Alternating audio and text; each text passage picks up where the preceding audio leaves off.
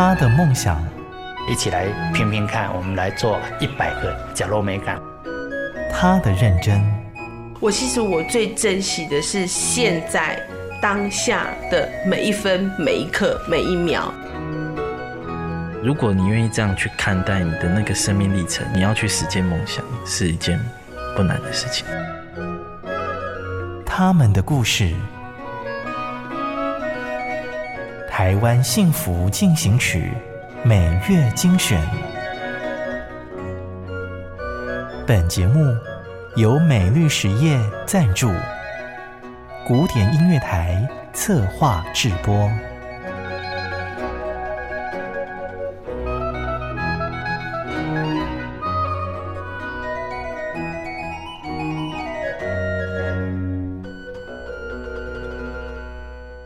欢迎收听《台湾幸福进行曲》，我是节目主持人廖婉君。今天你心情好吗？愿你听到这个节目的时候是开心而且幸福的。虽然这一两个月因为疫情减少接触，我们用线上采访的方式录音，也许声音品质没有面对面访谈那么好，但是这一集的故事暖暖的，想要和你分享。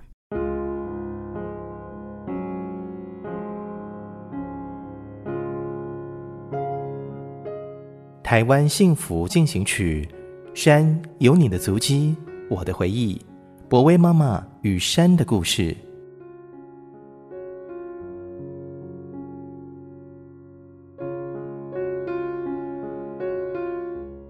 在满天星斗下扎营，分享生活的点点滴滴，曾经是杜丽芳一家四口的幸福时光。在台北从事英文教学的她，十分重视孩子的户外教育。一家人常跑进山林，亲近大自然。各位大家好，我是博威妈妈。我跟先生都相当重视孩子的户外安全的学习，比如，比如说游泳好了。他们在两岁的时候，我们就会让他们进游泳池活动。那到了再大一点，幼儿的时候，我们就会请外师专门训练他们游泳跟自救的能力。那博威，呃，他呃想要学这个山野的活动，跟呃山区脚踏车的越野，这些我们就利用暑假，呃，去参加国外的 summer camp，比方说美国、加拿大，然后让让他们去实际做这样的离岛的训练跟营队，所以户外学习这个活动是我们家人生活的一部分。那我们家人也常常去呃当时的飞牛牧场跟阳明山的擎天岗看星星，然后就去扎营，这个是对我们来讲是很生活的一部分。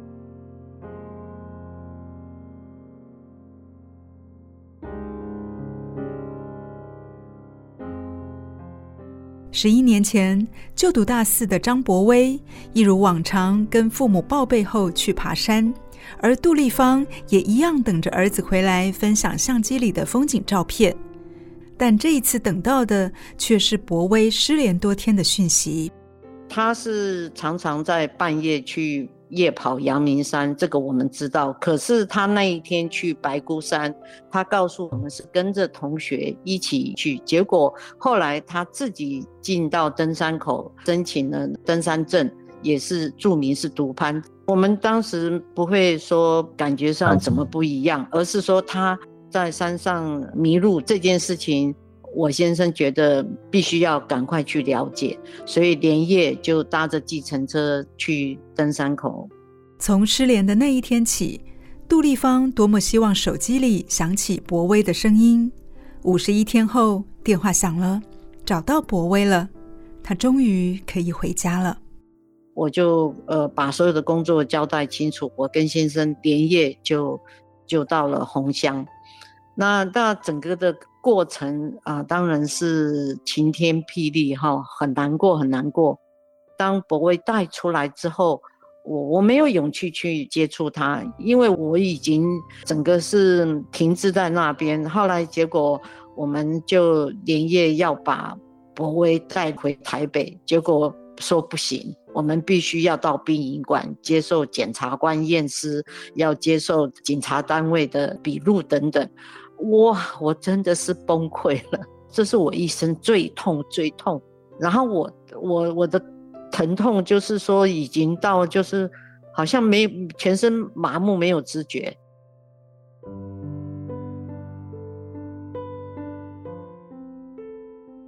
博威发生山难的那一天，杜丽芳对着山林呐喊，山谷间回荡的却只有搜救声和自己的哭声。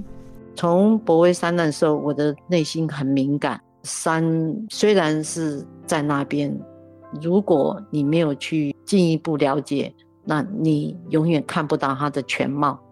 等到我清醒了以后，我觉得我对这件事我要去面对它，因为随着。博威的脚步，我进入到山林，到了太平洋上，我真的被这块土地感动，然后我含着泪水跟他说：“我对不起自己的国家，因为我不认识他们。”我深深的告诉家人，我必须要改变事情，要做更多的改变，就是推动面山面海的教育。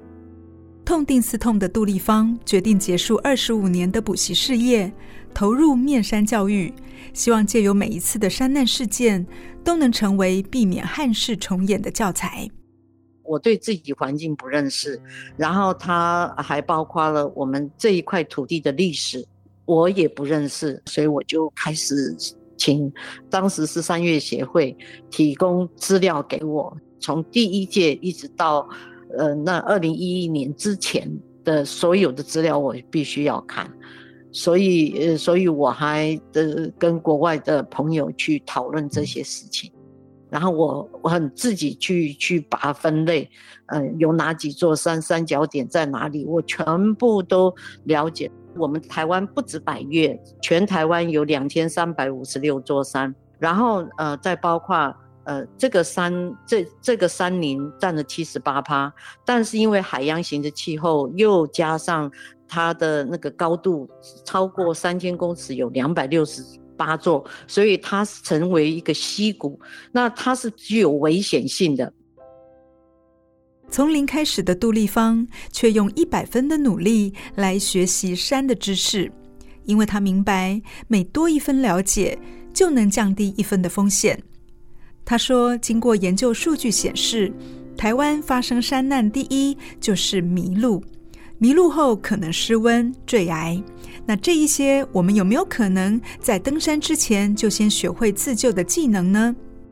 我们看山难的数据最高的就是迷路啊，这个数据在世界上是没有的，但是我们却挂帅摆在最前面，而这个里面当中，呃，就是迷路后的失温，死亡率很高，还有坠崖，那这些都要学习这个技能，所以我在。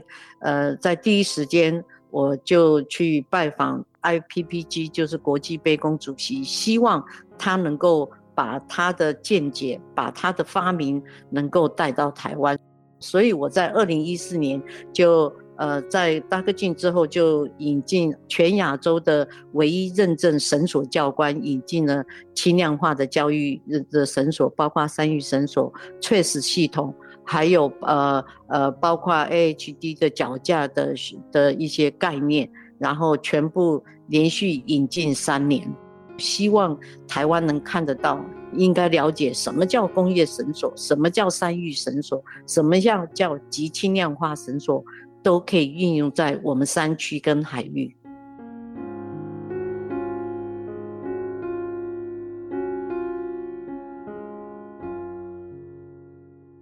从山域绳索的认识、通讯设备的提升、山难课程的演练等等，只要越多人投入，就有更多人有万全的准备来面对山。杜丽芳也从失去中得到更多的希望。因为我曾有一个提议，我们全台湾废弃的学校、停用的学校很多，所以这些学校可以成立面山面海学校。把面山面海的教育，把多年的经验，把我的心路历程整个融会贯通。我很清楚它是什么样的教育，所以我在英文上 地名叫 TWN Education，就是智慧来自大自然的学习。那它刚好又是台湾的缩写。那所以当时我在面对二十几个外国老师，我说出这样的概念，每一个人都鼓掌。他说这个国际这是对山的一个理解，对大自然的理解真的是太好。如果有一间面山面海的专门学校，对身在岛屿台湾的我们来说，真的是一个值得好好研究发展的想法。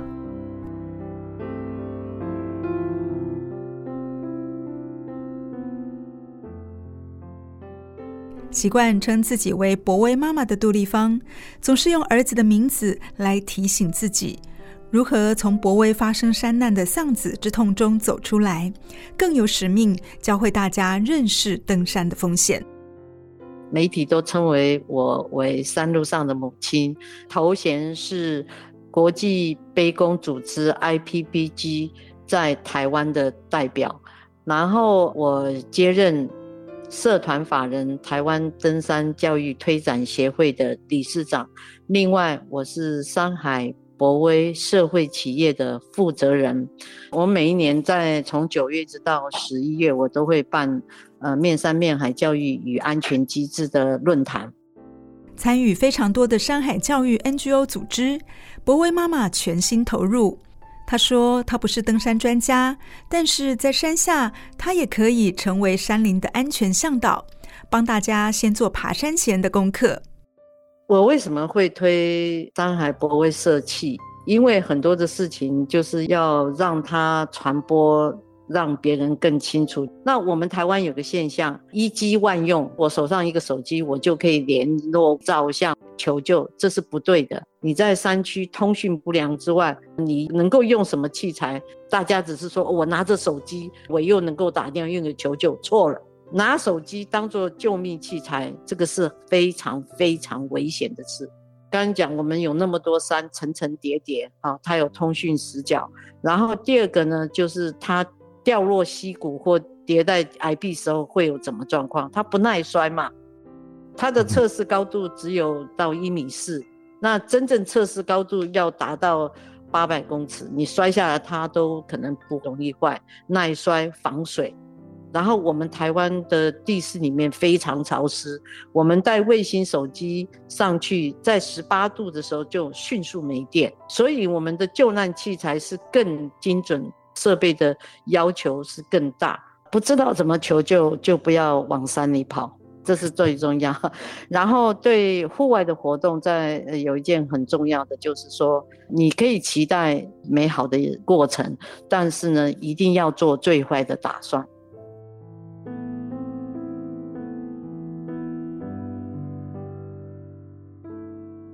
山林不会背叛我们，可能是我们不够了解它，但更重要的是要评估自己的能力，建立正确的登山知识。对，你学的越多，你越安全。好，不只是你参加国内的活动，甚至你到国外一样，是你的绳索技能以及你预防这个高山症的方法。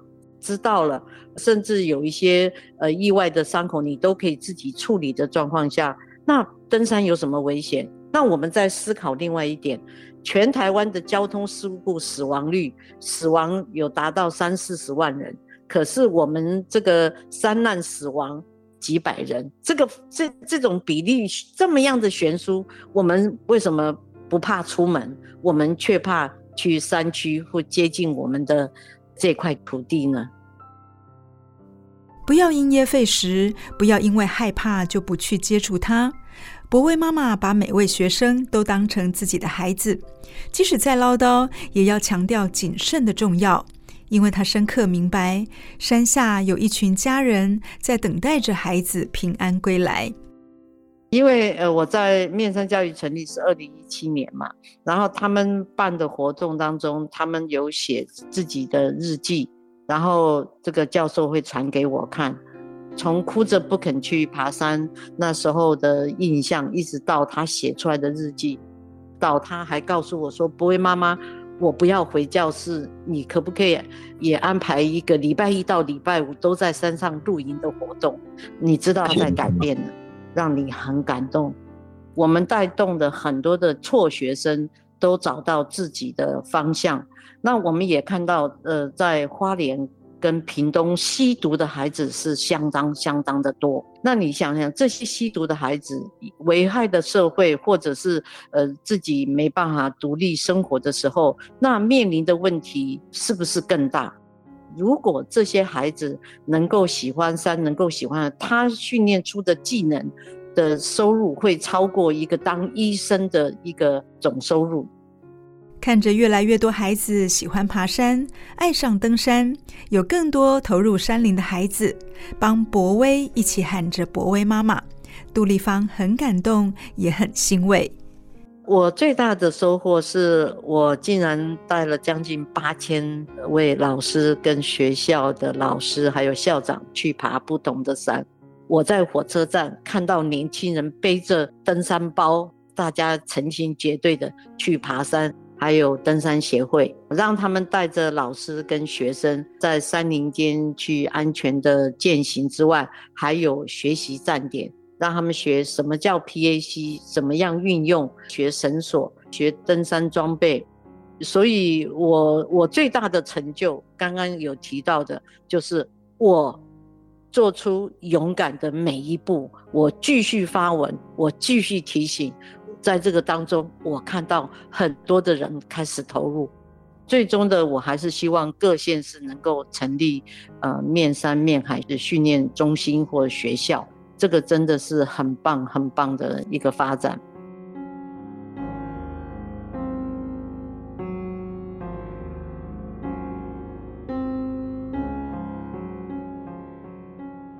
从面对天人永隔的山难，到成为山路上的母亲，杜丽芳知道博威没有消失，而是成为了山的样子，教会她坚强。其实我的心脏比别人都强，因为我有七根支架在撑着。其实最大的是我，我接近了这块土地的的力量，因为我觉得它太伟大了。我就呃告诉女儿说，我要去中央山脉跟海岸山脉的花东纵谷呃去定居。啊，我我要生活在这个纵谷之间。我早上起来就看到远方的中央山脉，然后散步到后面就看到海岸山脉，然后经过那个隧道，我看到了台湾的那个沿海。所以，呃，我我真的要感谢这块土地给我的力量。它给我的力量非常大，所以我就说 back to beginning，就是我们要走到 human human beginning，就是我们人类的原始的能量。那山一直在鼓励着我，让我的生命更灿烂。我会很高兴的掉着眼泪，感谢博威引领我，让我认识这块土地。那种感动，我真的是一种体会吧。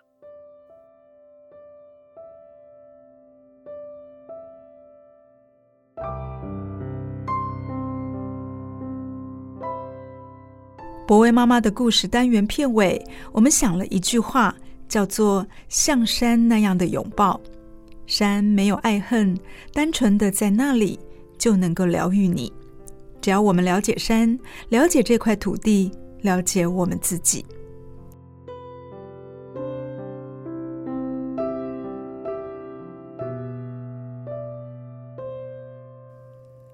感谢你的收听。如果你喜欢我们的节目，欢迎在 Apple Podcast 评分五颗星，并且留言。如果你是用 Spotify 等其他 App 的平台来收听，也请帮我们分享给你的朋友。我们下期再见，拜拜。真的很感谢默默为这块土地付出的每一个人，让我觉得幸福就在身边。我是美绿实业廖禄立。咖喱做伙创造温暖的社会。美绿实业与您共谱台湾幸福进行曲。